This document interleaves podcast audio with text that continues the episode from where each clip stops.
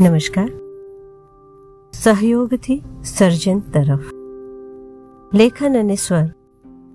મીતા ઝવેરી. એકવીસ એપ્રિલ, એટલે વિશ્વ રચનાત્મકતા અને નવોન્મેષ દિવસ. બે હજાર બાવીસમાં આ વખતે આ દિવસની ઉજવણીનો વિષય હતો સહયોગ. નવું નવું કરવાને બદલે નવું નવું વિચારવાને બદલે આગળથી જે ચાલ્યું આવ્યું છે, એ જ કરવાની હાંક આજે વધી છે. પરિણામે નવતર વાતો, નવતર વિચારો કે નવતર પ્રયોગોનો દુકાળ પડ્યો છે. અલબત્ત કંઈક નવું વિચારવું, કંઈક નવું કરવું એ આપણો સ્વભાવ હોવો જોઈએ. જન્મથી આપણે સ્વતંત્ર વિચાર અને આગવી સમજ લઈને આવીએ છીએ. તો પછી ગાડરિયા પ્રવાહમાં કેમ વહીએ છીએ?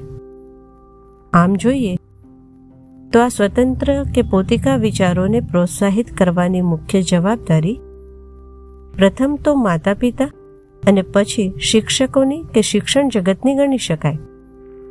આજે વાલીઓ અને શિક્ષણ જગત વચ્ચે ઊભું થયું છે શિક્ષણ પ્રત્યેની ઉદાસીનતા કે અણસમજનું વિષચક્ર.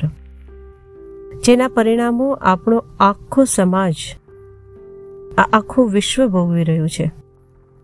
તો શું કરવું જોઈએ?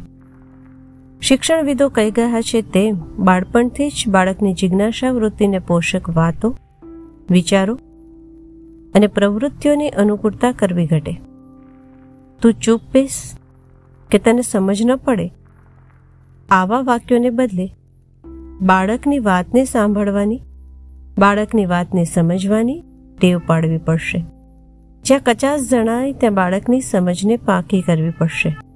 શક્ય છે કે માતા પિતા કે શિક્ષકને બધા વિષયનું બધું જ્ઞાન કે સમજ ન હોય.